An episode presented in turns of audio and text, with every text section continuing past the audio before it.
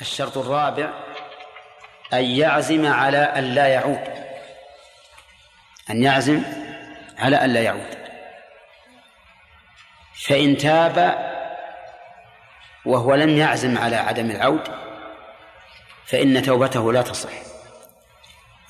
كرجل من عادته أن يسهر في شرب الخمر. في البارات بارات الخمر والعياذ بالله. وفي ليلة من الليالي صارت السماء ممطرة وجاء إلى البارة وإذا هي مغلقة فقال تبت لكن من نيته أنه إذا كانت القابلة صحوا وفتحت البارات فسيحضر ويشرب الخمر. ما تقولون في هذا؟ ها؟ هذا ليس بتائب. هذا أقرب ما له أن يكون أن تكون توبته سخرية. كرجل أراد أن يتوب من الغيبة وهو إذا مع مع أصحابه الذين يأتون بعباد الله ويجعلونهم بينهم ويسلطون عليهم سكاكين كالة. يمزقون بها لحومهم. فقال أحدهم أستغفر الله وأتوب إليه. ربنا ظلمنا أنفسنا وإن لم تغفر لنا وترحمنا لنكون من الخاسرين. يا فلان وش تقول بفلان؟ نعم. يبي يسب. هل هذا صحيح؟ هل توبته صحيحة؟ لا. لأنه ما أقلع. ولو أقلع في حال قوله أستغفر الله وأتوب إليه فهو ما عزم على أن لا يعود. بدليل أنه من حين ما قال هذا الكلام قال الله هاتوا فلان. ماذا تقولون فيه؟ نقول هذا الرجل ما تاب ما تاب توبة الحقيقة حقيقة طيب. نحن نقول العزم على أن لا يعود أو الشرط أن لا يعود؟ العزم على أن لا يعود. يعني معناه لو أنه عزم أن لا يعود ولكن سولت له نفسه فيما بعد فعاد. هل تبطل التوبة الأولى أو لا؟ لا تبطل.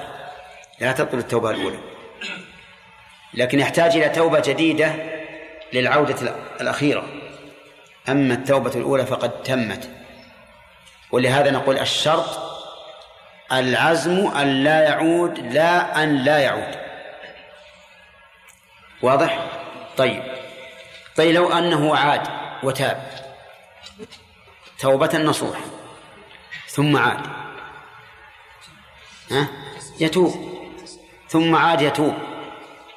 وقد أخبر النبي عليه الصلاة والسلام أن رجلا كان يذنب ذنبا فتاب منه. ثم أذنب ذنبا فتاب منه. ثم أذنب فتاب. فقال الله تعالى علم عبدي أن له ربا يغفر الذنب ويأخذ به. قد غفرت لعبدي فليعمل ما شاء. لأن هذا الرجل كان مخلصا. ولكن هذا كما يقول شيخ الإسلام ابن تيمية لا ينطبق على كل تائب. إنما أخبرنا الرسول عليه الصلاة والسلام عن رجل حصل منه هذا الشيء. ولكن لا يحصل لكل تائب. طيب الشرط الخامس أن تكون التوبة في وقت القبول. أن تكون التوبة في وقت القبول. فإن انقطع وقت القبول فلا توبة. وانقطاع وقت القبول نوعان. عام وخاص. فالخاص حضور الأجل لكل إنسان بعينه. والعام طلوع الشمس من مغربها. طلوع الشمس من من مغربها. نعم. فإذا حضر الأجل فإن التوبة لا تنفع. لقول الله تعالى وليست التوبة للذين يعملون السيئات حتى إذا حضر أحدهم الموت قال إني تبت الآن وإذا كان هذا الشرط محققا دل هذا على أن التوبة واجبة على إيش؟ على الفور. على الفور لأن أحدا لا يعلم متى يأتيه الموت. فإذا كنت لا تعلم متى يأتيك الموت لازم من ذلك أن تبادر بالتوبة وأن يكون دائما على بالك أنك تائب إلى ربك راجع إليه. حتى إذا قدر أن الأجل أتاك بغتة وإذا أنت على أتم استعداد. نسأل الله أن ينقذنا وإياكم من غفلة القلوب. القلوب غافلة.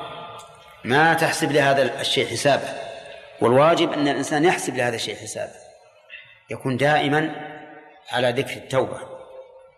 ولهذا كان نبينا صلى الله عليه وسلم يستغفر الله أكثر من سبعين مرة ويتوب إليه أكثر من سبعين مرة. أما العام فهو طلوع الشمس من من مغربها. لأن الشمس هذه تدور بإذن الله. منذ خلقها الله إلى أن يأذن الله بوقوفها. والعجيب أنها لا تتقدم ولا تتأخر. لا تتقدم ولا تأخر. انظر إلى طلوعها مثلا اليوم. اليوم الثاني من من برج السنبلة. تطلع في الساعة كذا الدقيقة كذا. هذا اليوم نفسه من مئات السنين السابقة وهي تطلع عليه على هذا القدر من الساعات والدقائق. ما تختلف. لو أحصيتها منذ علم الناس التاريخ لوجدت أنها لم تختلف. تخرج في هذا اليوم من برج السنبلة في الساعة الفلانية والدقيقة الفلانية إلى يوم القيامة. وهي إذا غربت كما قال النبي صلى الله عليه وسلم وهو الصادق المصدوق الذي لا ينطق عن الهوى. إذا غربت تسجد تحت العرش. تعظيما لله عز وجل. وتستأذن. هل تخرج ولا ترجع؟ إما أن يؤذن لها وإما أن يقال ارجعي من حيث جئت. فترجع من حيث جاءت. وتخرج من مغربها. فإذا رآها الناس آمنوا كلهم كلهم يؤمنون. لأنهم حينئذ يعلمون أن لها ربا مدبرا. أما الآن فيظن هذه طبيعة طبيعة تسوق العالم على هذا النظام. لكن إذا اختل النظام ورجعت الشمس من المغرب آمنوا كلهم. المؤمن والكافر كلهم يؤمنون. ولكن كما قال الله تعالى يوم يأتي بعض آيات ربك لا ينفع نفسا إيمانها لم تكن آمنت من قبل أو كسبت في إيمانها خيرا. ما ينفعهم الإيمان. لأن هؤلاء آمنوا كإيمان الذين نزل بهم العذاب. والله تعالى يقول فلما رأوا بأسنا قالوا آمنا بالله وحده وكفرنا بما كنا به مشركين فلم يكن ينفعهم إيمانهم. لما رأوا بأسنا. سنة الله التي قد خلت في عباده وخسر هنالك الكافرون. فالمهم أن شروط التوبة إذن خمسة. وقد قال بعض العلماء إنها ثلاثة فأسقطوا الإخلاص وأسقطوا أن تكون في وقت القبول. ولكن لا بد من هذين الشرطين. لا بد من الإخلاص وأن تكون في وقت القبول. نعم. إذا طلعت مغربها أو ترجع والله ما أعلم في هذا شيئا لا أعلم في هذا شيئا. هل هل هل ترجع دائما؟ أو إذا خرجت على الناس ورآها كلهم ودارت 24 ساعة لأن لا بد أن تدور 24 ساعة علشان تخرج على الناس كلهم. يعني لا بد أن تدور 24 ساعة فإذا وصلت منتهى حينئذ عاد ما الله أعلم. هل تستمر ولا ت... نعم خالدين فيها خالدين في لعنة الملائكة والناس خالدين فيها جهنم اللعنة. اللعنة لأن فيها أي في اللعنة. نعم. ليش؟ لا لا.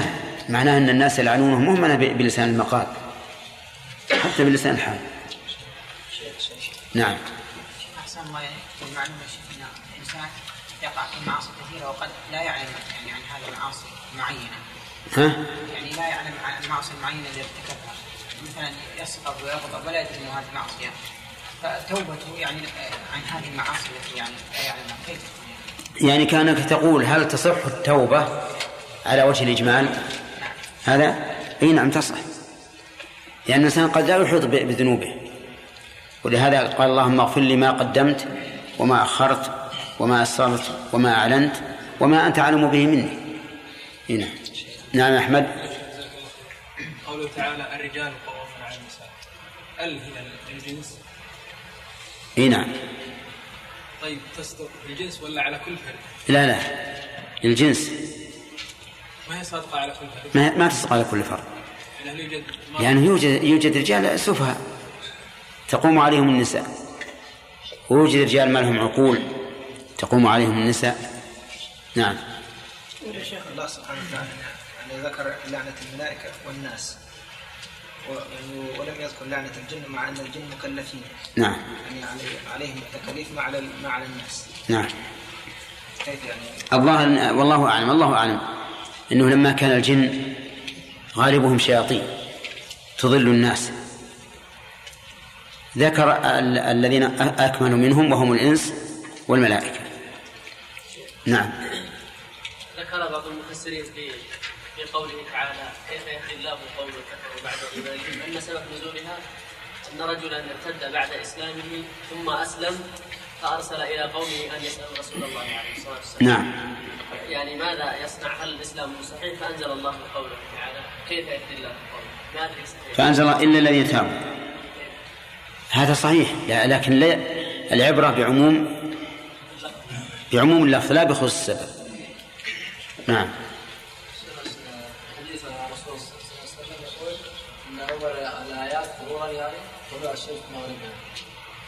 أن- يعني طلوع الشمس مغربا تكون قبل خروج الدجال وعيسى بن مريم ما يمنع ان ان أن يكون مراد بها الآيات الكبيرة الآيات الكبار ولا ما في شك أن في آيات تكون قبل طلوع الشمس المغربيه في آل عمران قال الله عز وجل وما أوتي موسى وعيسى والنبي. نعم. البقرة وما أوتي النبي. إي نعم. يعني أنه أعاد الفعل هناك ولم يعثه هنا. الظاهر والله أعلم ما ما أدري أنه إن لم يكن اختلاف تعبير مثل أنزل علينا وأنزل إلينا. والمعنى واحد. أو أنه لما كان هناك قال قولوا آمنا بالله. قولوا آمنا بالله. ووجه الخطاب مباشرة إلى الناس. صار لا بد أن يصرحوا بال- بالإيمان بما أوتي النبيون. فالله أعلم. نعم. شيخ هناك علامة لقبول التوبة. ها؟ يقول هناك علامة لقبول التوبة. أي كيف؟ علامة لأن الذنوب تؤثر على القلب الحي. القلب الحي تؤثر عليه الذنوب. تجد أنه ينقبض ويضيق يضيق صدر الإنسان. فإذا تاب انشرح صدره. قال الله تعالى أفمن شرح الله صدره للإسلام فهو على نور فهو على نور من ربه. فويل للقاسية قلوبهم من ذكر الله أولئك في ضلال مبين. وكذلك أيضا من علاماتها أن الإنسان بدل أن يكون معه فتور عن الطاعة يجد معه نشاطا على الطاعة. لأن الله تعالى قال وعصى آدم ربه فغوى ثم اجتباه ربه فتاب عليه وهدى.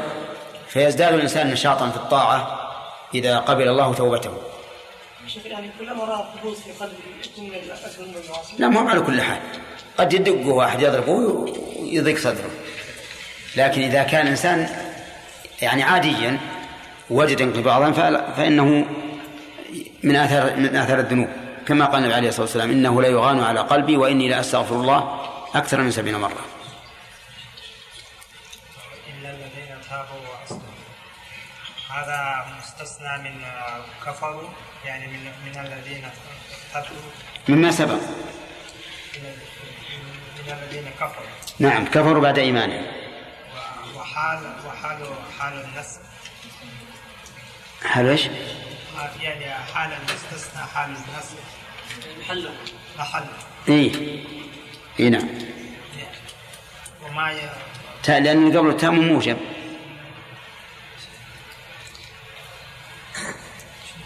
طيب ما ما ذكرنا الإعراب نخليه للدرس القادم إن شاء الله نعم ها؟ نعم ذكر الحديث النبي صلى الله عليه وسلم بدل دينه ما ذكر النبي صلى الله عليه وسلم في الحديث إيش؟ ما ذكر النبي صلى الله عليه وسلم الحديث كيف الجواب؟ الجواب إن الآيات الكثيرة إنه إذا تاب الإنسان ارتفع عنه لا النصوص في القرآن والسنة إنه إذا تاب عاد على ما هو عليه. لكن مسألة الاس- الاستتابة الاست- إيه، خاصة السنة والقرآن. الاستتابة هي اللي اختلف فيها العلماء هل هي واجبة أو يقتل بدون استتابة. ولا إذا تاب ما في إشكال. إنما هل يلزم أن نستتيبه اولا فإن تاب تركناه أو نقتله؟ حسابه على الله. والصحيح أن الاستتابة راجعة إلى رأي الإمام. أخذت ظن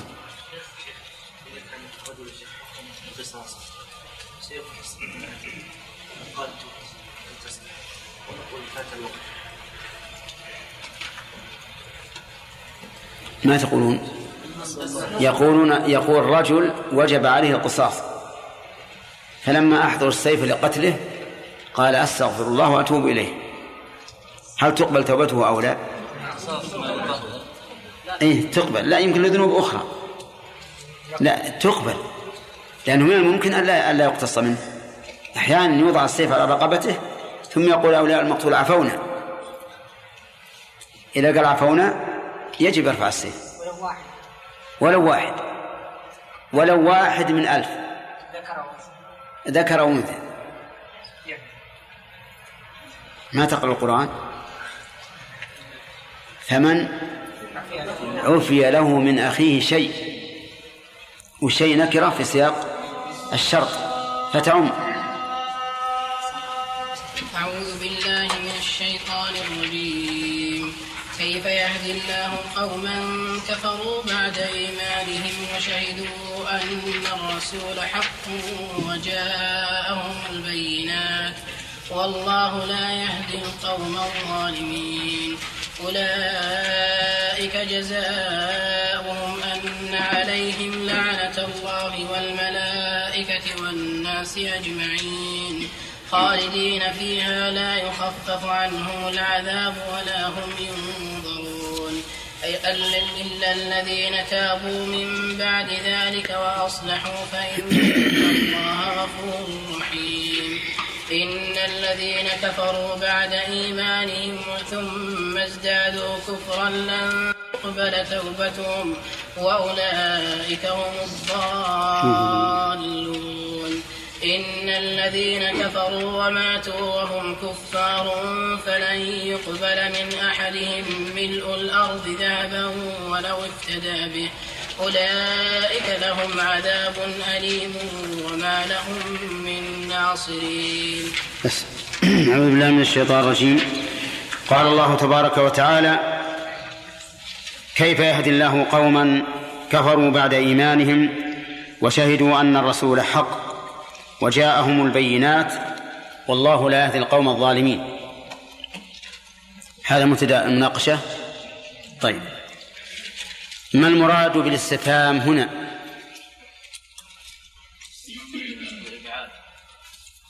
الاست- الاستبعاد يعني.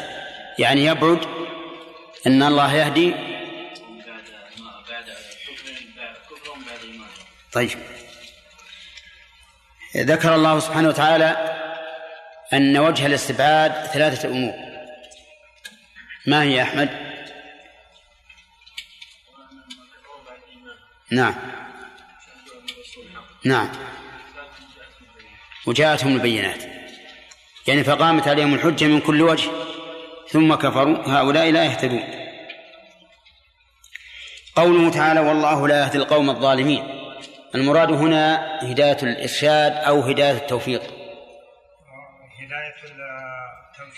التوفيق. ما الدليل على أن الله يهدي الظالمين هداية إرشاد؟ لأن لأن الرسول إذا جاء الرسول وظهر لهم حق. أحسنت. ما قبل. تمام. لأنه إذا جاء الرسول فقد بينوا. قال الله تعالى وأم فأما ثمود فهديناهم استحبوا العمى على الهدى. نعم. قولها الظالمين. ما المراد به؟ لا القوم الظالمين. مراد به الكافرين. طيب ما الدر- ما الدليل؟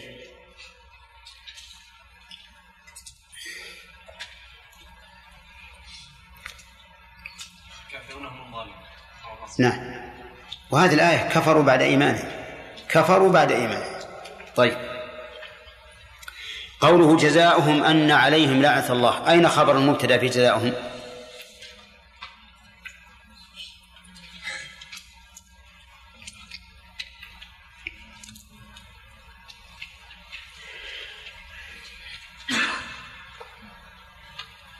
أولئك مبتدأ جزاءهم مبتدأ ثاني. وأن عليه لعنة الله خبر مبتدأ ثاني. والجملة مبتدأ ثاني وخبره خبر مبتدأ. نعم. تمام. جزاء مبتدأ.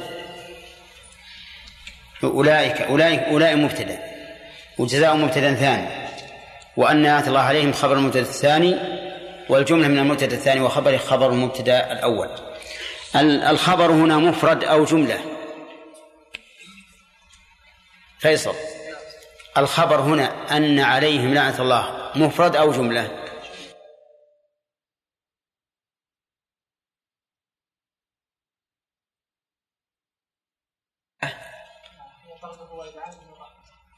والناس كيف كذلك؟ يلعنونهم؟ يلعنونهم يعني ها؟ يعني يدعون عليهم باللعن ويمقتونهم ويبغضونهم. وكذلك الملائكة. قوله تعالى لا يخفف عنهم العذاب ولا هم ينظرون خالد. وما معنى ينظرون؟ لا يؤخرون نعم. إذا لا يمت... لا ينظرون لا أي لا يمهلون. طيب. والتخفيف هنا عام في كل وقت أم ماذا؟ المهم السؤالي لا يخفف عنهم العذاب. هل هذا النفي عام أو مخصوص بوقت دون وقت؟ نفي عام. عام الدليل آه، لو- وقالوا وقال الذين في النار الذين في النار خزنة جهنم ادعوا ربكم يخفف عنا يوما من العذاب. نعم. ولم يحصل لهم ذلك. طيب. قال الله تعالى إلا الذين تابوا مبتدأ درس. قال إلا الذين تابوا من بعد ذلك وأصلحوا. ها؟ أخذنا؟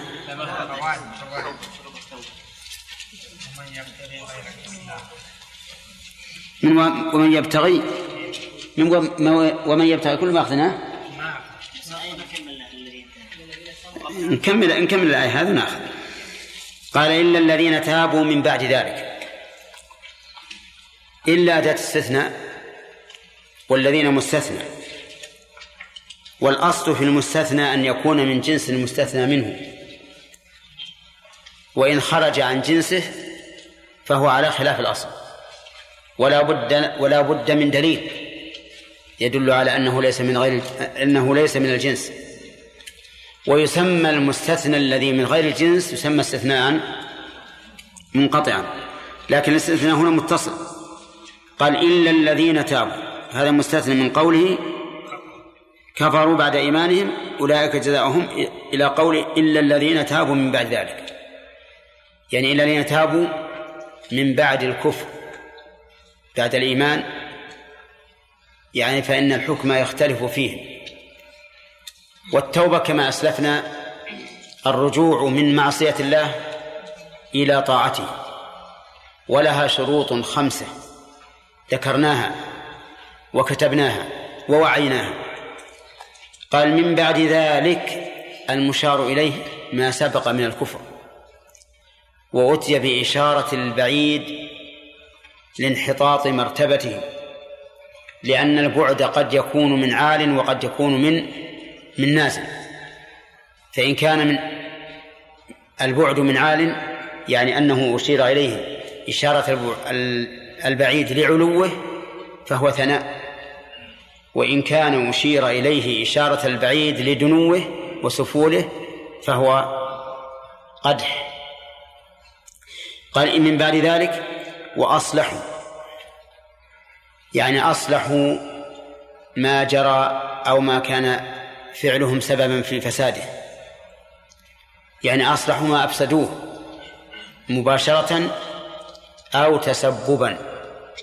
فمثلا إذا كانوا هؤلاء أئمة قادة لما كفروا كفر من يتبعهم. فإن توبتهم لا تكفي حتى يصلحوا ما فسد على أيديهم. وذلك بمحاولة إرجاع الذين كفروا تبعا لهم إلى الإيمان. إذا كان الإنسان كفر بكتابة ما يخالف الدين فلا يكفي أن يقول أستغفر الله وأتوب إليه ولن أعود إلى كتابة ما ما يخالف الدين حتى يصلح ما أفسد. بماذا؟ ها؟ بأن يكتب ردا على ما كتب أولا لأن المفاسد المتعدية لا بد فيها من إصلاح ولهذا قال إلا إلذين تابوا من بعد ذلك وأصلحوا فإن الله غفور رحيم والجواب هنا قد يبدو غير مطابق لما سبق لأنه قد يتوقع السامع أن يكون الجواب فإن الله يتوب عليهم. ولكن الجواب كان ثناء على الله باسمين من أسمائه. انتبه يا ولد وهما الغفور الرحيم. قال فإن الله غفور رحيم. ولكن يؤخذ من هذين الاسمين أن هؤلاء الذين تابوا وأصلحوا يغفر الله لهم. لأن مقتضى هذين الاسمين يعمهم فيغفر الله لهم ويرحمهم. طيب الغفور هو من يغفر الذنوب ومغفرة الذنوب هو سترها والتجاوز عنها والرحيم هو من يرحم العباد والرحمة صفة تقتضي الإحسان والإنعام. وفي الجمع بين الغفور والرحيم زيادة معنى على ما ما يتضمنه الإسمان. وهو أن الله تعالى قد جمع بين المغفرة التي بها زوال المكروه وآثار الذنب والرحمة التي بها حصول المطلوب وهو النعمة والإحسان. طيب إذن إذا تابوا وأصلحوا غفر الله لهم أجيبوا. نعم غفر الله لهم ورحمهم فهذه الآيات الكريمة الآيات الكريمة نأخذ الآن فوائدها. يقول الله عز وجل ومن يبتغي غير الإسلام دينا فلن يقبل منه وهو في الآخرة من الخاسرين. في هذه الآية فوائد. فمن فوائدها بطلان كل عمل ليس على دين الإسلام. فأي عمل يكون على غير دين الإسلام فهو باطل. لقوله فلن يقبل منه. ومن فوائدها أن جميع الأديان غير دين الإسلام غير مقبولة عند الله ولا نافعة للمتدين بها. لعموم قوله غير الإسلام فيشمل دين المسيحية ودين اليهودية ودين البوذية ودين المجوسية وكل دين. كل دين فإن الله لا يقبل غير الإسلام. ومن فوائدها الثناء على دين الإسلام. وأنه هو المقبول المحبوب إلى الله. ويؤخذ هذا من المفهوم. لأن مفهوم قول من يبتغي غير الإسلام دينا فلن يقبل منه. مفهومه أن من ابتغى الإسلام دينا ها يقبل منه. ومن فوائد الآية الكريمة أن هؤلاء الذين يدينون بدين الإسلام يتعبون أبدانهم ويهلكون أموالهم وربما يموتون جوعا وعطشا وحرا وبردا في الدعوة إلى غير دين الإسلام كالذين يسمونهم المبشرين وهم في الحقيقة منصرون مضللون. هؤلاء ينفقون أموالا كثيرة ويتعبون تعبا عظيما ويتعرضون للهلاك. كل الأعمال هذه نتيجتها إيش؟ هباء وهو في الآخرة من الخاسرين. قال الله تعالى وقدمنا إلى ما عملوا من عمل فجعلناه هباء منثورا. لا يستفيد منه لا يستفيدون منه إطلاقا. لأنه على غير شريعة الله. وقال تعالى إن الذين كفروا ينفقون أموالهم ليصدوا عن سبيل الله. فسينفقونها. ثم تكون عليهم حسرة ثم يغلبون. والذين كفروا إلى جهنم يحشرون. لكن بماذا يغلبون؟ ينزل شيء من السماء. يبين غلبهم أو يغلبون إذا قام المسلمون بما يجب عليهم من نصرة دين الإسلام. الثاني الثاني ولهذا نأسف أن النصارى لهم هذا النشاط في دعوتهم إلى الضلال والمسلمون نشاطهم ولا لا يبلغ ولا عشر عشارة مع أنهم على حق. ولكن الحق لا بد أن ينتصر ولو بعد حين. ثم قال الله عز وجل نعم وفي الآية أيضا وفي الآية من الفوائد إثبات الآخرة لقوله وهو في الآخرة من الخاسرين. وفيها أن الآخرة فيها خسارة وربح. نعم. فيها خسارة وربح أعظم من خسارة الدنيا وربحها. قال الله تعالى يوم يوم يجمعكم ليوم الجمع. ذلك يوم التغابن.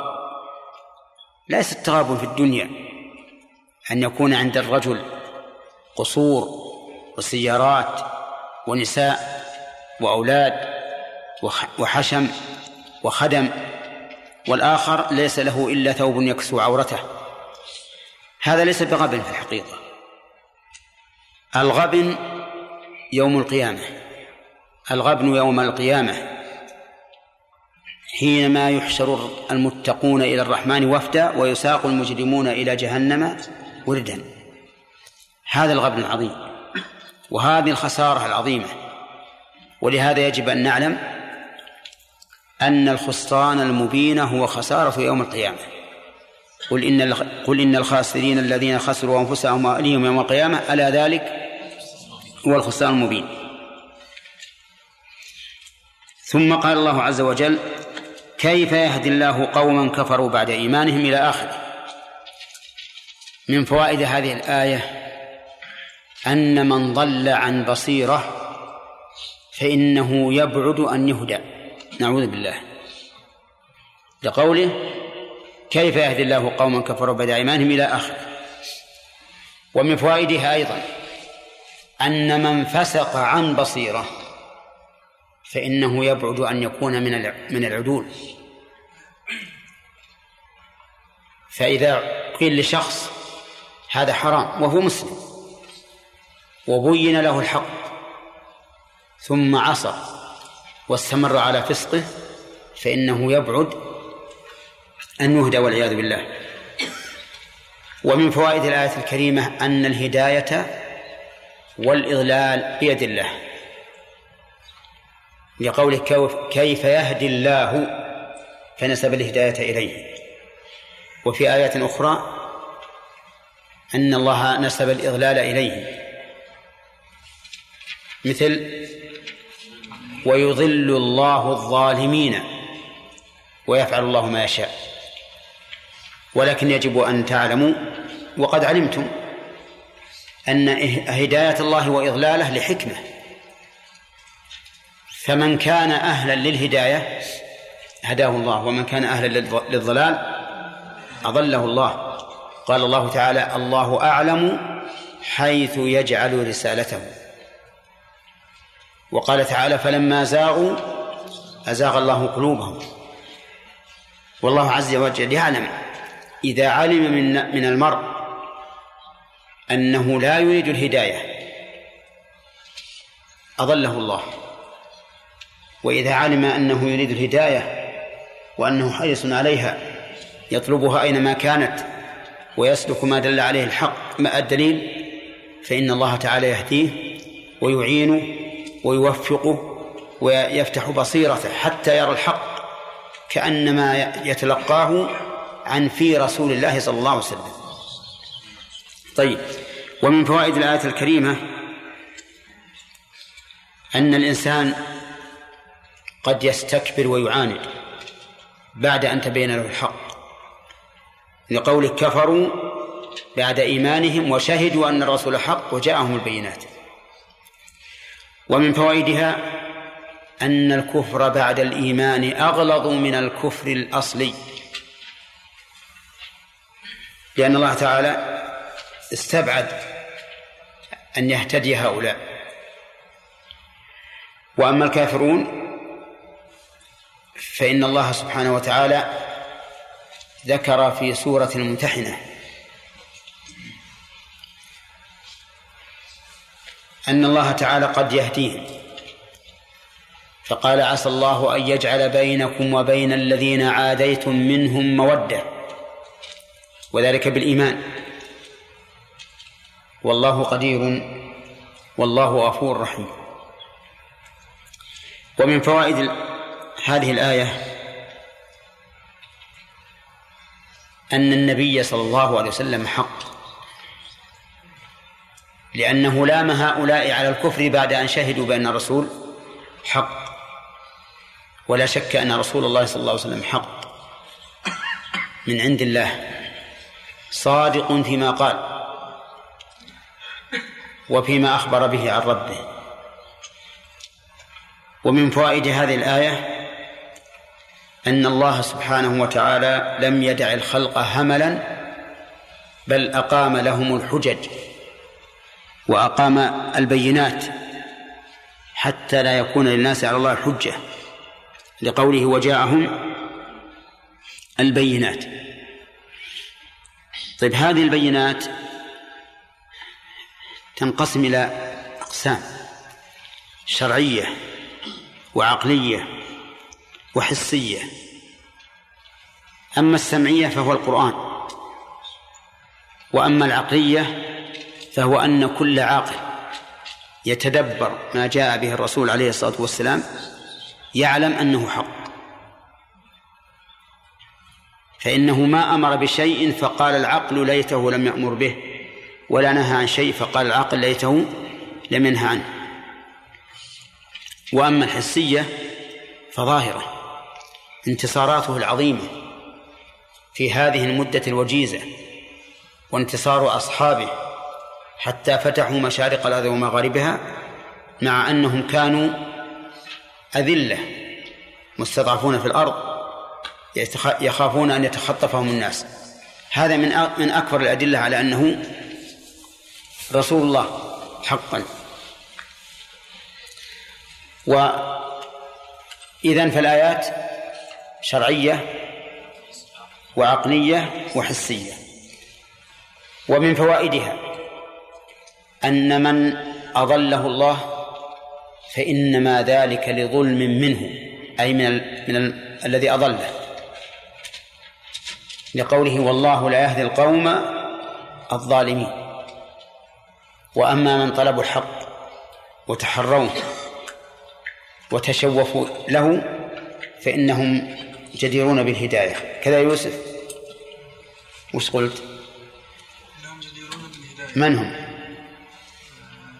ال- الذين آه، يعني أنت وش قلت؟ ال- اللي كفروا الذين كفروا بعد إيمانهم وشهدوا أن الرسول حق. وشهدوا أن الرسول صلى الله عليه وسلم حق. وجاءهم البينات. نعم. فهم جادلون بالهداية. هكذا قلنا يا جماعة. ها؟ على العكس تماما. حط بالك الدرس طيب. قال الله تعالى أولئك جزاؤهم أن عليهم لعنة الله والملائكة والناس أجمعين. في هذه الآية إثبات الجزاء. وفيها أن الجزاء من جنس العمل. فإن هؤلاء لما ارتكبوا ثلاث جرائم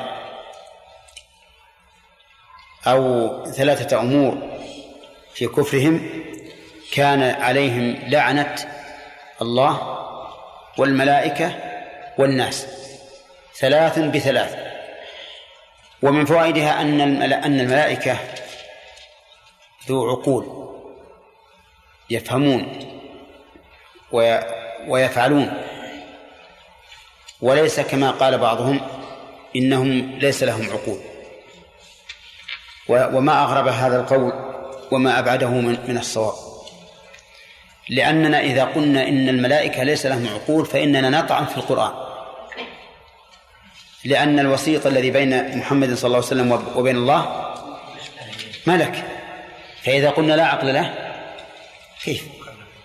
كيف إذا قلنا لا عقل له؟ إذا يكون ما نأمن. لأن العاقل لا يمكن أن يحتمل قوله ولا نقله من أين نأخذ أن لهم عقولا؟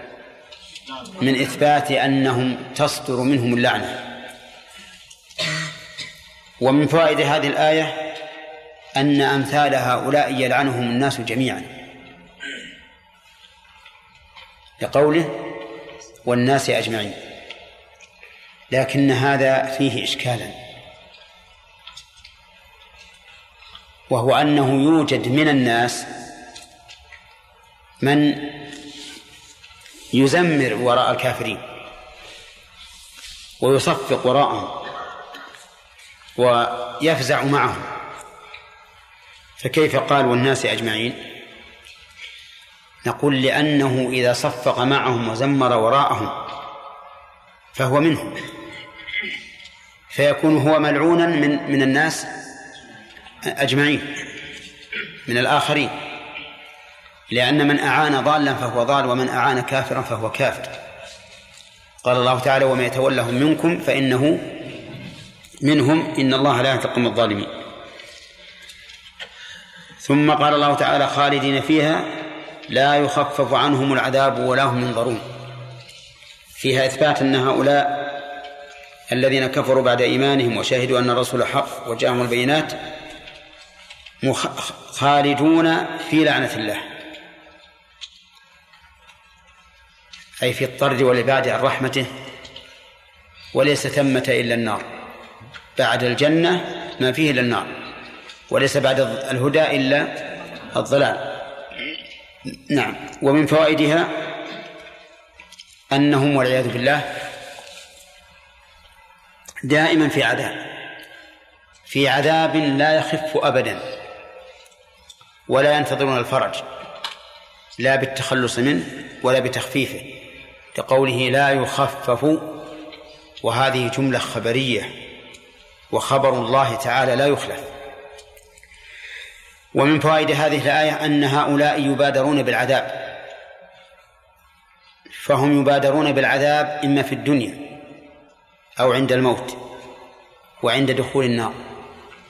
ففي الدنيا قال الله تعالى ولنذيقنهم من العذاب الأدنى دون العذاب الأكبر لعلهم يرجعون. وقال تعالى ظهر الفساد في البر والبحر بما كسبت أيدي الناس ليذيقهم بعض الذي عملوا لعلهم يرجعون. وعند الموت تتوفاهم الملائكة يضربون وجوههم وأدبارهم. وفي يوم القيامة حدث ولا حرج. ثم قال تعالى إلا الذين تابوا من بعد ذلك وأصلحوا فإن الله غفور رحيم. في هذه الآية من الفوائد أن التوبة تجب ما قبلها. لقول فإن الله غفور رحيم. ومن فوائدها أنه لا بد من مع التوبة من الإصلاح. لقوله وأصلحوا. وهذا واجب في كل من يتعدى جرمه إلى غيره أن يقوم بإصلاح ما ترتب على هذا الجرم. ومن فوائد هذه الآية إثبات اسمين من أسماء الله وهما الغفور والرحيم وإثبات ما ما تضمناه من الصفة وهي المغفرة والرحمة. ولهذا نقول كل اسم من أسماء الله فإنه دال على ثلاثة أشياء. كل اسم من أسماء الله فإنه دال على ثلاثة أشياء. على ذات الله وعلى الصفة. والثالث على الأثر الذي يترتب على هذه الصفة لكن هذا الثالث لا يضطرد في كل اسم من أسماء الله لأن الأسماء غير متعدية لا يدخل فيها إثبات الأثر. فالعلي مثلا فيها إثبات الاسم والصفة والعظيم كذلك والكبير كذلك. لكن السميع فيها إثبات الاسم والصفة والأثر. الاسم السميع والصفة السمع والأثر يسمع. ومن هنا نعلم أن كل اسم فلا بد أن يكون متضمنا لصفة. بدون استثناء. بدون استثناء. وليس كل صفة مستلزمة للاسم. قد يوصف الله بالشيء ولا يسمى بما دلت عليه هذه الصفة. ولهذا نقول الصفات أوسع منين؟ من الأسماء. أوسع. لأن كل اسم متضمن لصفة ولا عكس. ثم قال تعالى إن الذين كفروا نعم ومن فوائد الآية ومن فوائد الآية الثناء على المصلحين. ويستلزم الإصلاح أن يكون المصلح صالحا. أليس كذلك؟ هذا هو الأصل. أن كل مصلح فهو صالح. وقد يكون المصلح غير صالح فإن من الناس مثلا من ينهى عن المنكر وهو يفعله ويأمر بالمعروف وهو لا يفعله. لكن الغالب أن المصلح حقا يكون صالحا لأنه لا يمكن أن يسعى لإصلاح غيره وهو مضيع لإصلاح نفسه. ثم قال تعالى إن الذين كفروا بعد إيمانهم ثم ازدادوا كفرا لن تقبل توبتهم وأولئك هم الضالون. إن الذين كفروا بعد إيمانهم وهؤلاء مرتدون. لأنهم آمنوا أولا ثم كفروا ثانيا. ثم ازدادوا كفرا. يعني أنهم صاروا والعياذ بالله يترقون أو ينحدرون في دركات الكفر. لن تقبل توبتهم. متى؟ إذا تابوا قبل الموت عند حضور الأجل فإن توبتهم لن تقبل. لقول الله تعالى وليست التوبة للذين يعملون السيئات حتى إذا حضر أحدهم الموت قال إني تبت الآن إذا يكون قوله ثم ثم ازدادوا كفرا لن تقبل توبتهم متى؟ إذا حضرها إذا حضرهم الموت. أما إذا تابوا من قبل فقد سبق. سبق أنهم إذا تابوا وأصلحوا فإن الله غفور رحيم. ثم قال إن الذين كفروا وماتوا وهم كفار فلن يقبل من أحدهم ملء الأرض ذهبا ولو افتدى به. وهذه مرتبة ثالثة. كفروا وبقوا على الكفر إلى الموت. فهؤلاء قال لن يقبل من أحدهم ملء الأرض ذهبا ولو افتدى به ولم يقل فلن تقبل توبتهم. لماذا؟ لأنهم لم يتوبوا ماتوا على الكفر فلم يبق أمامهم إلا الفداء أن يفتدوا أنفسهم بشيء. يقول لن يقبل من أحدهم ملء الأرض ذهبا. ولو افتدى به. يعني لو جاءوا بملء الأرض ذهبا وطلبوا أن يكون فداء لهم فإن ذلك لن يقبل منهم. فإن ذلك لن يقبل منهم. وحينئذ تكون هذه الآيات قسمت الكفار الذين ارتدوا إلى ثلاثة أقسام. قسم تاب وأصلح. فما حكمه؟ ها؟ تقبل توبته؟ وقسم تاب عند حضور الأجل. فلا تقبل توبته. وقسم ثالث مات على الكفر. فلن تقبل فديته. ولا نقول فلا تقبل توبته لأنه لم لم يتب.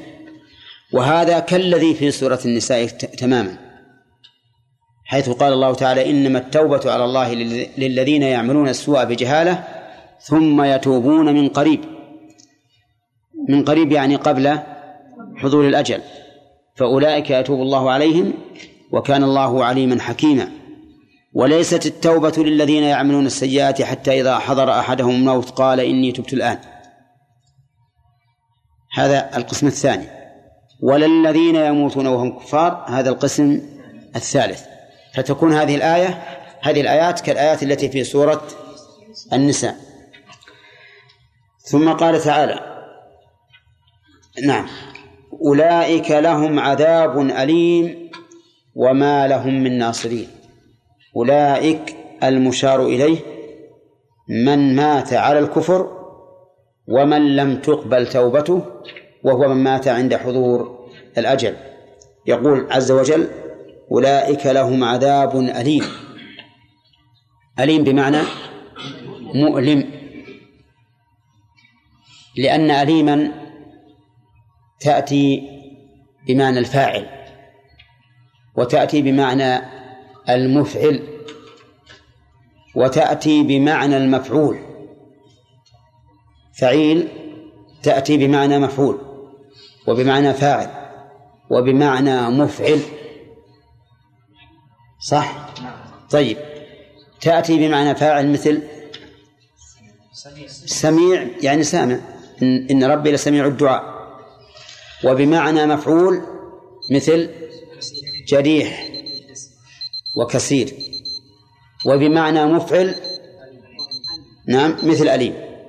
بمعنى مؤلم.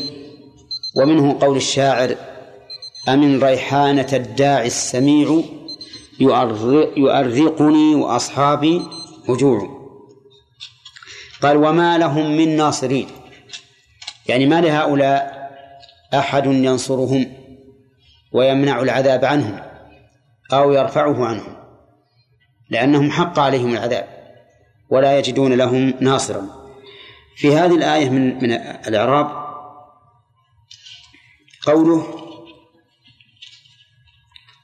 فلن يقبل من أحدهم ملء الأرض ذهبا. ذهبا. شربه تمييز. تمييز.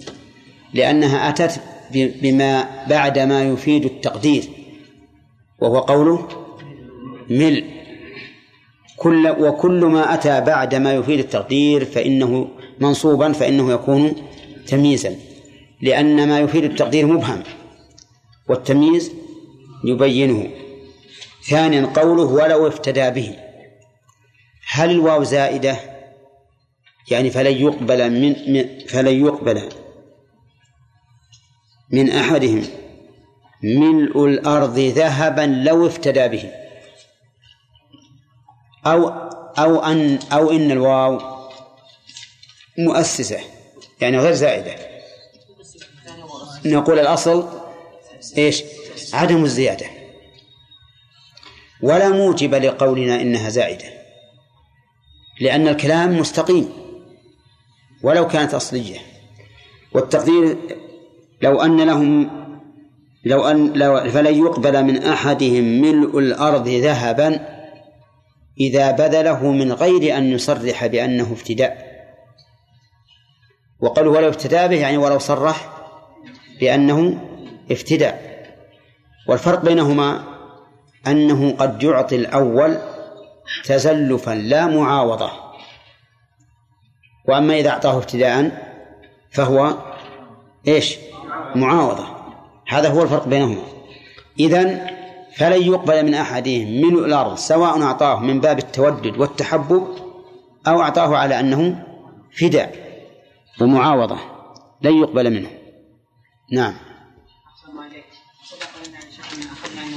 إذا حضره الموت فإنه يسن لمن كان عنده من كان عنده ان أن يأمره بالشهادة. نعم. فهل المرتد الذي يعني حضره الموت يؤمر بالشهادة أم لا تقبل منه الشهادة حتى ولو نطقها؟ لا تقبل. لا تقبل منه. ولهذا لم يجزم النبي صلى الله عليه وسلم بسلامة عمه. قال كلمة أحاج لك بها عند الله. والمحاجة قد يحصل بها المقصود وقد لا يحصل الكافر قلنا يا شيخ نعم. انه لو قالها أنها تقبل منه الكافر الاصلي إيه. لا قد تقبل وقد لا تقبل لأنه يقول وليست التوبة الذين من السيئات حتى إذا حضر أحدهم الموت قال إني تبت الآن. يشمل. حديث الرسول صلى الله عليه وسلم في البخاري. ان اليهودي الذي يعني امروا بالشهاده ثم لما مات قال آه، آه، أمر الصحابة أن ياخذوا أن يأخذوا اخاهم كيف؟ لما قال لو أخاكم لأنه لا لم يتبين أنه حضره الأجل. كان يحتضر. نعم. كان يحتضر. ها؟ كان يحتضر. اي لكن لم يتبين أنه كان حضره الأجل ومعه معه وعي. فأما إذا حضر ما ينفع لا تدل على أنه ما ينفع. الكافر الاصلي والمبتدع لا فرق. نعم. يجوز لعن الإنسان لو كان حتى لو كان حيا. ها؟ لعن الإنسان بعينه إذا كان حيا في الدنيا. هل يجوز لعنه؟ هل يجوز؟ لعنه؟ لا. لعن معين حرام.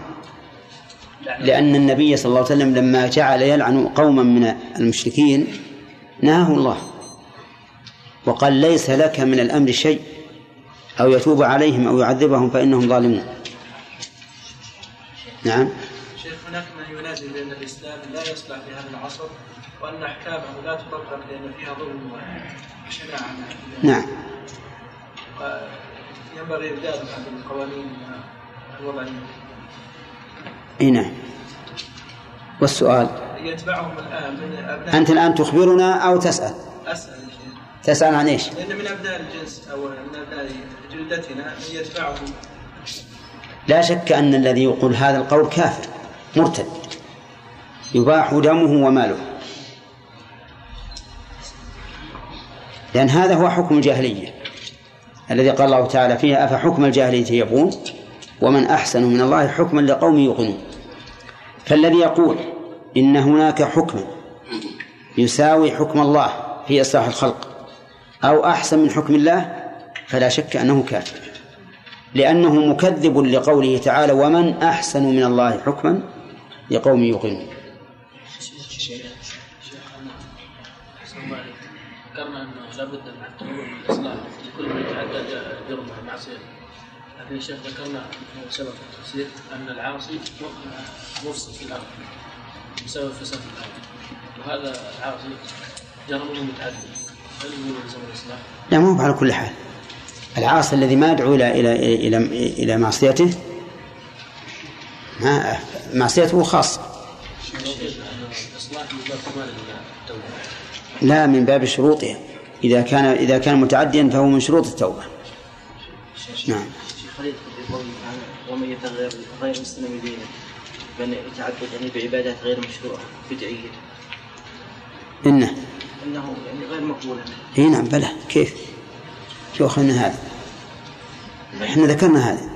من يبتغي الإسلام أصلا أو فرعا. نعم. أن تقبل توبتهم وأولئك هم الضالون.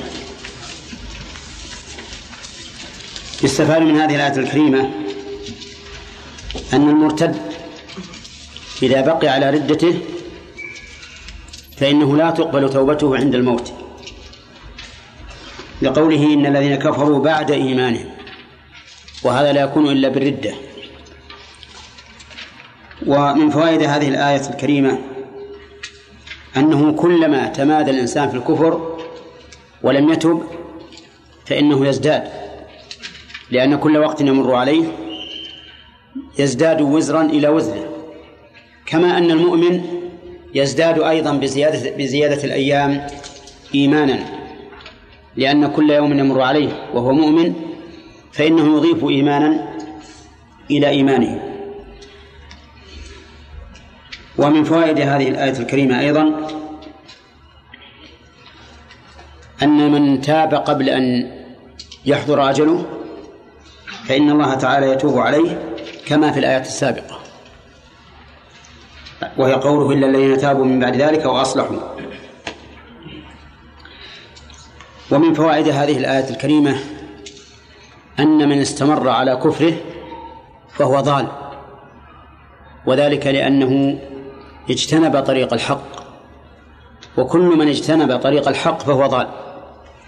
لقول الله تعالى فماذا بعد الحق إلا الضلال. فالطرق إما حق وإما ضلالة. فمن لزم الشريعة فهو مع الحق ومن خالف الشريعة فهو في الضلالة. ثم قال تعالى إن الذين كفروا وماتوا وهم كفار فلن يقبل من أحدهم ملء الأرض ذهبا. وهذا هو القسم الثالث من أقسام الكفار. لأن القسم الأول الذين تابوا قبل الموت والثاني الذين تابوا عند الموت والثالث الذين ماتوا على الكفر. فهنا يقول إن الذين كفروا وماتوا وهم كفار. فيستفاد من هذه الآية الكريمة أن من مات على الكفر فلن يقبل منه شيء يمنعه من عذاب الله. ولهذا قال لن يقبل من أحدهم من الأرض ذهبا ولو ابتدى به. ومن فوائد هذه الآية أن الأمر يسير على المؤمن لأنه يفتدي من عذاب الله بما هو أقل من ملء الأرض ذهبا. فإذا آمن وقام بالعمل الصالح وأدى ما يجب عليه من الحقوق المالية نجا من هذا العذاب مع أنه أقل بكثير من ملء الأرض ذهبا. ومن فوائد هذه الآية إثبات العذاب لهؤلاء الكفار لقوله أولئك لهم عذاب أليم. ومن فوائدها أن هذا العذاب عذاب شديد مؤلم لقوله أليم. ومن فوائدها أن هذا الألم ألم بدني وألم نفسي لأنهم مع العذاب الشديد العظيم على البدن يعذبون عذابا نفسيا وذلك بالتوبيخ والإهانة. ومن فوائد هذه الآية أن هؤلاء الكفار الذين ماتوا على الكفر لن يجدوا أحدا ينصرهم. حتى آلهتهم التي يعبدونها من دون الله تلقى في نار جهنم. إهانة لها وإذلالا لها وإهانة لعابديها وإذلال لهم. لأنهم إذا كانوا يتعلقون بهذه الآلهة وألقيت في النار صار هذا أشد عليهم حسرة ثم قال تعالى لن تنالوا البر. هذا منتدى الدرس أظن. قال الله تعالى لن تنالوا البر حتى تنفقوا مما تحبون. لن الذي عرفنا أنها تفيد النفي وتحول الفعل من الحال إلى الاستقبال. وتعمل تغير الفعل ظاهرا وهو النصب. فهي تغير الفعل شكلا ومعنى أما شكلا فلأنها تنقله من الرفع إلى النصب وأما معنى فتنقله من الحال إلى الاستقبال. وأيضا وجه آخر في المعنى تنقله من الإثبات إلى النفي. يقول الله عز وجل لن تنالوا البر أي لن تدركوه. والبر في الأصل هو الخير والعطاء ومنه بر الوالدين وذلك بالإحسان إليهما. فالبر في الأصل هو الخير والعطاء. ويقرن أحيانا بالتقوى. فإذا قرن بالتقوى صار معناه فعل الطاعات والتقوى اجتناب المحرمات لأن الإنسان يتقيها ويحذرها ويبتعد عنها.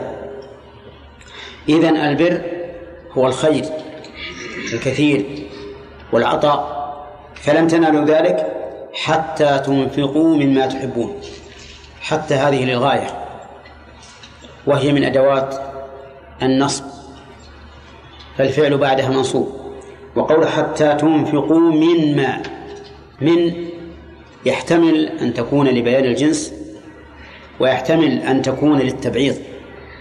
أي والفرق بينهما أننا إذا جعلناها لبيان الجنس شمل المدح من تصدق بجميع ماله. وإذا جعلناها للتبعيض صار مختصا بمن تصدق ببعض ماله. ويمكن أن نقول إنها صالحة للأمرين.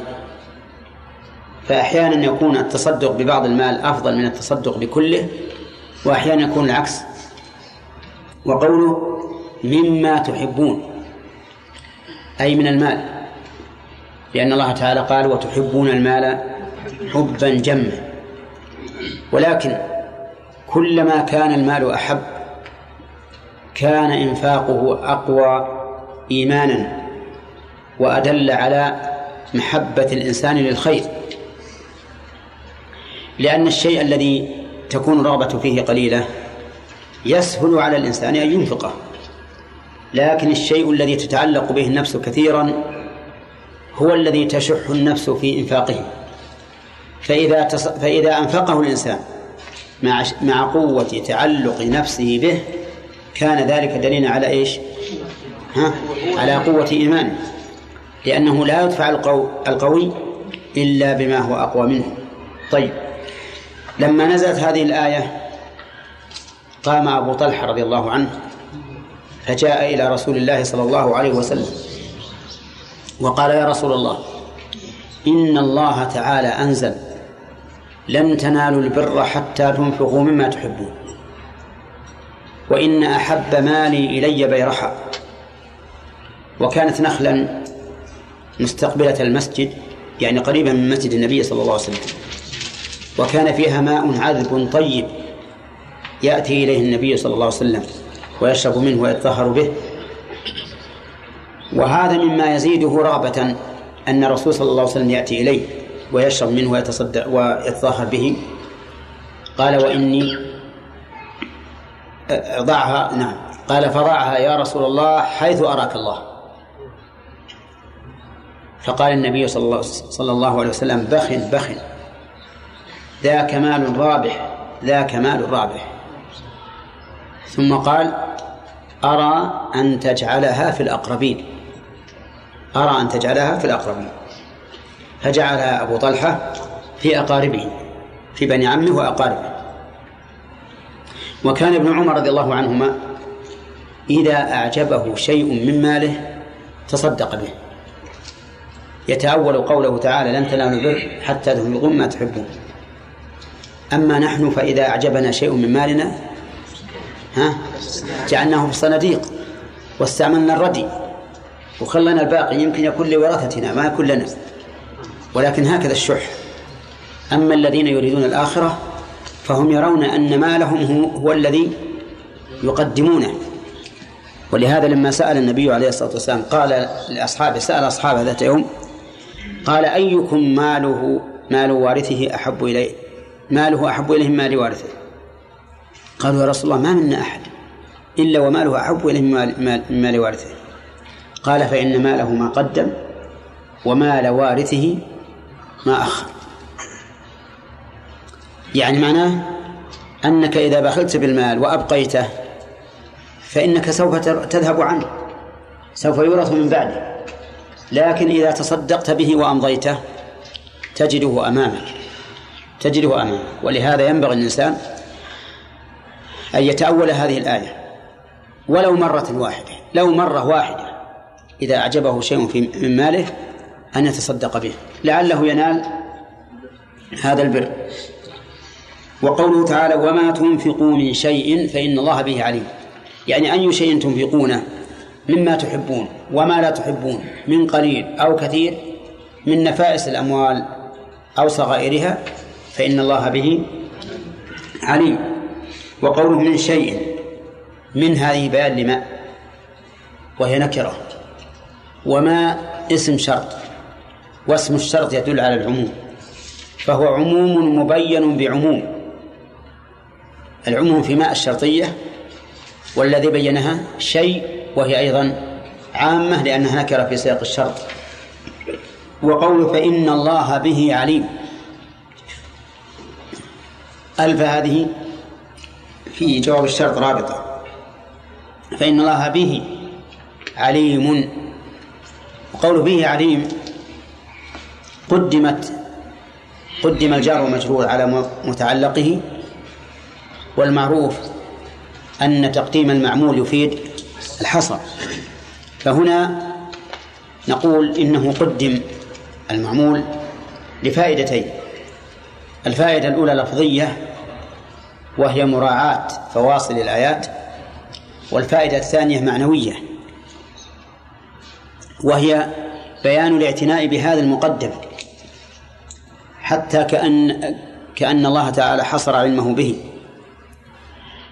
فتقديم المعمول هنا يدل على العناية والاهتمام بهذا الشيء الذي قدمه الإنسان لنفسه وأن الله به عليم.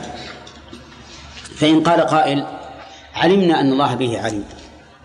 ولا ننكر ذلك لكن ما فائدته فالجواب أن الله تعالى لم يذكر هذا العلم إلا لما يترتب عليه من المجازات. فإذا فإن الله إذا علمه لا يمكن أبدا أن يضيعه. فمن يعمل مثقال ذرة خيرا يره ومن ومن يعمل مثقال ذرة شرا يره. والله تعالى عليم بكل شيء. في هذه الآية من الفوائد الحث على الإنفاق مما يحبه الإنسان. وفيه أيضا أن بالإنفاق مما يحب نيل البر الذي يطلبه كل إنسان. ومن فوائدها إثبات الأسباب. من أين تؤخذ؟ أن أن الله أثبت للبر سببا وهو الإنفاق مما نحب ومن فوائد هذه الآية أنه كلما أنفق الإنسان مما هو أحب إليه كان أكثر لبره. وذلك لأن من قواعد الأصول أن ما علق بوصف فإنه يزداد وينقص بحسب ذلك بحسب ذلك الوصف. ومن فوائد هذه الآية عموم علم الله عز وجل لقوله وما تنفقوا من شيء فإن الله به عليم. ومن فوائدها إثبات الجزاء وأن كل إنسان سيجازى بعمله إن خيرا فخير وإن شرا فشر. يؤخذ من قوله فإن الله به عليم لأن المراد من إثبات العلم إثبات ما يترتب عليه وهو وهو الجزاء طيب. أما من أما بالنسبة للإعراب فإن قوله لن تنالوا البر حتى حتى هذه للغاية. والغاية إذا لم يوجد المغيى فإنها لا تنال. وعلى هذا فلا ينال البر إلا من أنفق مما يحب. وثانيا حتى تنفقوا. أين ذهبت النون؟ ها؟ لأن الفعل منصوب. إما بأن مضمرة بعد حتى وإما بحتى على الخلاف هذا. وقول وما تنفق من شيء هذه جملة شرطية. فعل الشرط فيها تنفق. وجوابه جملة فإن الله به عليم. وقرنت جملة الجزاء بالفاء. لأنها جملة اسمية. طيب. ومن فوائد هذه الآية نسينا نذكرها. من فوائد هذه الآية جواز الإنفاق جواز إنفاق المال جواز إنفاق المرء جميع ماله بناء على إيش؟ على أن من؟ للجنس. وهذه المسألة اختلف فيها العلماء. هل يثاب الإنسان إذا تصدق بجميع ماله ويمدح؟ أو نقول الأفضل أن لا تتصدق بجميع المال لأن النبي صلى الله عليه وسلم قال إنك أن تذر ورثتك أغنياء خير من أن تذرهم عالة. يتكففون الناس. فجعل إبقاء المال للورثة لئلا يتكفف الناس خيرا من أن يحرموا من المال فيتكففوا الناس. وإذا كان هذا بالنسبة للورثة فهو بالنسبة للنفس من باب أولى. ولما نذر أبو لبابة أن يتصدق بجميع ماله قال له النبي صلى الله عليه وسلم أمسك عليك بعض مالك. فأمره أن يمسك بعض ماله وأن يتصدق بالثلث.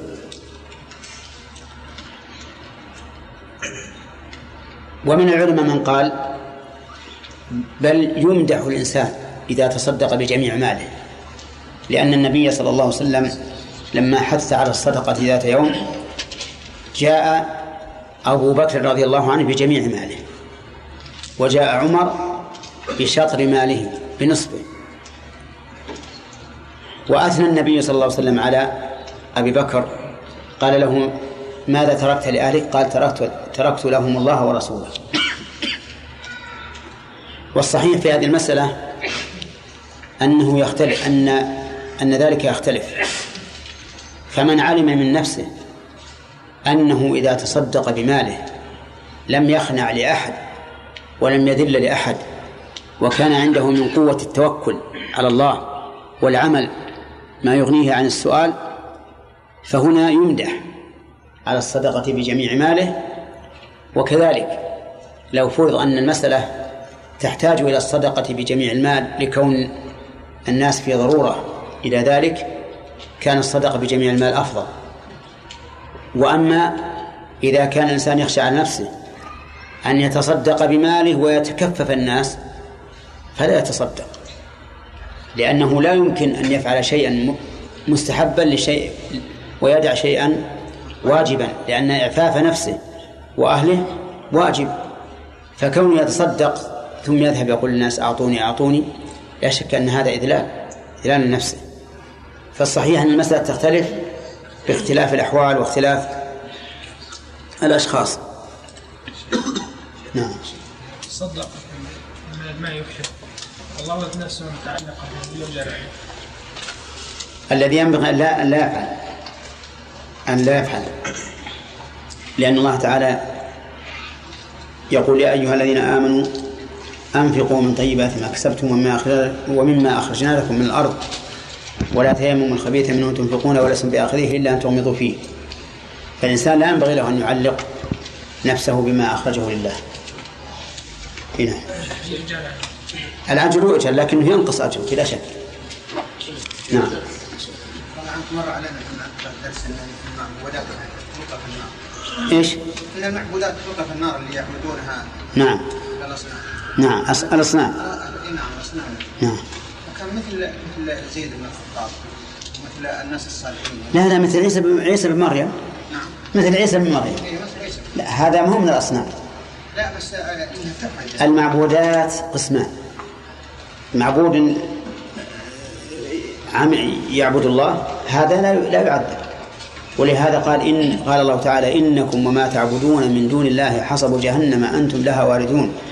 لو كان هؤلاء آلهة ما وردوها وكل فيها خالدون لهم فيها زفير وهم فيها لا يسمعون. قال بعد ذلك إن الذين سبقت لهم منا الحسنى أولئك عنها مبعدون. لأن الكفار اعترضوا. قالوا إذا كانوا هم حسب جهنم إذن عيسى يكون في النار. فأنزل الله هذه الآية. إن الذين سبقت لهم منا الحسنى أولئك عنها مبعدون. لكن الأصنام اللي هي الأصنام أحجار تلقى في النار.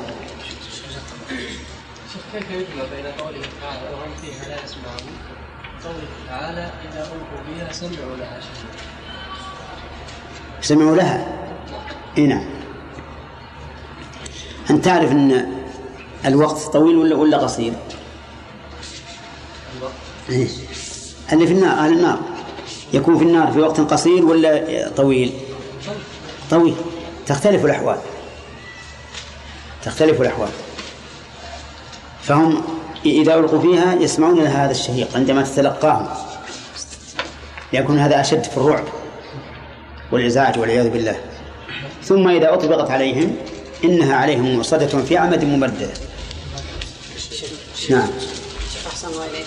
هل هل يعني البر لا ينال إلا بهذا بهذه الطريقة أو في أوجه البر غير لا هذا البر الكامل المطلق. البر المطلق. أما مطلق البر فيحصل بأدنى شيء.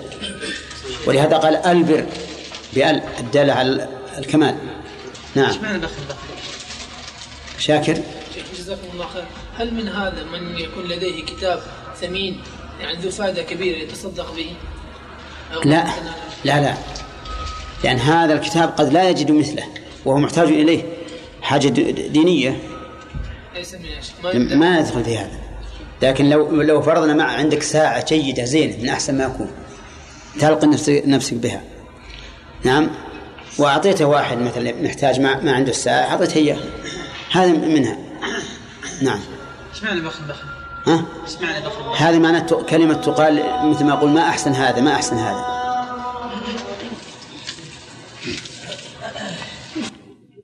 الطعام كان حلا لبني إسرائيل إلا ما حرم إسرائيل على نفسه. كل الطعام. الطعام ما يطعم. فإن قرن بالشراب صار المراد به ما يحتاج إلى مضغ والشراب ما لا يحتاج إلى مضغ إذا قيل طعام وشراب. وأما إذا أطلق وقيل طعام صار شاملا لما يؤكل وما يشرب. قال الله تعالى فلما فصل طالوت بالجنود قال إن الله مبتليكم بنهر فمن شرب منه فليس مني ومن لم يطعمه فإنه مني. فسمى شرب الماء طعما أو طعاما. أما إذا ذكر مع الشراب فالطعام ما يمضى ويؤكل والشراب ما ليس كذلك. كل الطعام كان حلا لبني إسرائيل. كان حلا حلا بمعنى حلالا لبني إسرائيل. سواء كان من النبات أو من الحيوان أو من أي شيء كان. يعني أن أن كل شيء حلال لهم. في الأول. إلا ما حرم إسرائيل على نفسه. ما حرم إسرائيل على نفسه يعني فكان حراما. إذن فهناك حلال في أول الأمر وهناك حرام في ثاني الأمر. هناك حرام في ثاني الأمر. إلا ما حرم إسرائيل على نفسه. وقوله لبني إسرائيل. بنو إسرائيل هم أبناء يعقوب ابن إسحاق ابن إبراهيم. وإسرائيل بمعنى عبد الله. بمعنى عبد الله. وبنو عمهم هم بنو إسماعيل ابن إبراهيم. فإسماعيل وإسحاق أخوان. أبوهما إبراهيم ويعقوب هو الذي هو ابن إسحاق. وقد بشر الله به جدته على لسان الملائكة وامرأته قائمة فضحكت فبشرناها بإسحاق ومن وراء إسحاق يعقوب. وقوله إلا ما حرم إسرائيل على نفسه. أكثر المفسرين على أن المراد بإسرائيل يعقوب فهو علم على شخص معين لا على قبيلة معينة لا على قبيلة معينة. يعني إلا ما حرم إسرائيل نفسه على نفسه وقد حرم شيئا من الطعام وأبهمه الله سبحانه وتعالى علينا لأن ما اسم اسم موصول والاسم الموصول مبهم. يحتاج إلى بيان. ولم يبين لم يقل الله عز وجل إلا ما حرم إسرائيل على نفسه من كذا وكذا. فما حرمه مبهم. وقال بعض أهل العلم إنه حرم على نفسه أكل الإبل لأنه أصيب بعرق النسع وهو عرق يمتد من القدم إلى الورك في الرجل ويؤلم كثيرا ويتعب. ولكن هذا من أخبار بني إسرائيل. لا تصدق ولا تكذب. وحينئذ لا نجزم بالذي حرم إسرائيل على نفسه. بل نقول هو معلوم عند اليهود ولكننا لا ندري ما هو لأن الله أبهمه. هذا على القول بأن المراد بإسماعيل علم الشخص. بأن المراد بإسرائيل علم الشخص. هذا على القول بأن المراد بإسرائيل علم الشخص يعني إسرائيل نفسه. وقيل المراد بإسرائيل القبيلة. كما تقول قريش فإن قريشا كان اسما لشخص معين ثم انتقل من اسم الشخص إلى اسم ذريته القبيلة التي تنسب إليه. فيكون المراد بإسرائيل على هذا القول المراد به بنو إسرائيل. بنو إسرائيل. وإلى هذا ذهب صاحب المنار. أن المراد بإسرائيل بنو إسرائيل. طيب على هذا القول ما الذي حرم بنو إسرائيل على أنفسهم؟ هذا مبين في القرآن. الذي حرمت بنو إسرائيل على نفسها وعلى الذين هادوا حرمنا كل ذي ظفر. ومن البقر والغنم حرمنا عليهم شحومهما إلا ما حملت ظهورهما أو الحوايا أو ما اختلط بعظم. هذا ما اختاره صاحب المنار. لكن هذا الرأي ضعيف. لأن الله فرق بين بني إسرائيل وإسرائيل. فقال حلا لبني إسرائيل إلا ما حرم إسرائيل ولم يقل إلا ما حرموا على أنفسهم. ثم إنه يرد عليه إشكال آخر بأن لا تعبث يا ولدي بأن بني إسرائيل لم يحرموا على أنفسهم شيئا وإنما حرم عليهم شيء بسبب ظلمهم بسبب ظلمهم. والأصل أن ما أن أن الشيء إذا أضيف فهو لما أضيف إليه مباشرة لا تسببا. فالصحيح أن الذي حرم أن المراد بإسرائيل صحيح أن المراد بإسرائيل علم الشخص. لكن ما الذي حرم؟ هذا هو الذي نتوقف فيه لأن الله تعالى أبهمه. والواجب علينا أن نبهم ما أبهمه الله. ونقول إن إسرائيل عليه الصلاة والسلام حرم على نفسه شيئا أو أشياء ما نعلم ولكن لا نعلمها حتى يأتي يأتينا خبرها عن طريق معصوم. رحمك الله. قال إلا ما حرم إسرائيل على نفسه من قبل أن تنزل التوراة. من قبل أن تنزل التوراة. يعني معناه أن هذا أمر متقرر من من قديم الزمان. وبين إسرائيل وبين نزول التوراة دهور طويلة وأزمان كثيرة لكن الله أراد أن يقرر بأن التحريم أي تحريم ما أحل كان سابقا متقدما بكثير على على التوراة. كان سابقا بكثير على التوراة. وقول من قبل أن تنزل التوراة فيها قراءتان تنزل بتشديد الزاي وتنزل بالتخفيف. وكلا وكلتا القراءتين سبعيتان. يعني أنه يجوز أن نقرأ بهذه وهذه. والقاعدة في القراءتين أن السنة أن تقرأ بهذه مرة وبهذه مرة لأن كلتا القراءتين ثبتت عن رسول الله صلى الله عليه وسلم. فإذا قرأت بواحدة وهاجرت الأخرى لم تأتي بالسنة كاملة بل اقرأ بهذا مرة وهذا مرة. لكن بشرط أن تكون متأكدا من القراءة لأن القرآن كلام الله. فلو قرأت شيئا لم تتأكد وكان على خلاف ما أنزل الله كنت مفتريا على الله كذبا. الشرط الثاني أن لا يحصل في ذلك تشويش. فإن حصل في ذلك تشويش كما لو قرأت بقراءة ثانية عند العامة الذين لا يعرفون إلا ما في مصاحفهم فإن ذلك حرام. لا يجوز لأنه يؤدي إلى تشكك العام وإلى رميك أنت بالسوء. يقول هذا الرجل يحرف كلام الله يقرأ بغير ما أنزل الله فتكون عرضة لسب الناس واغتيابهم إياك ورحم الله امرأ كف الغيبة عن نفسه.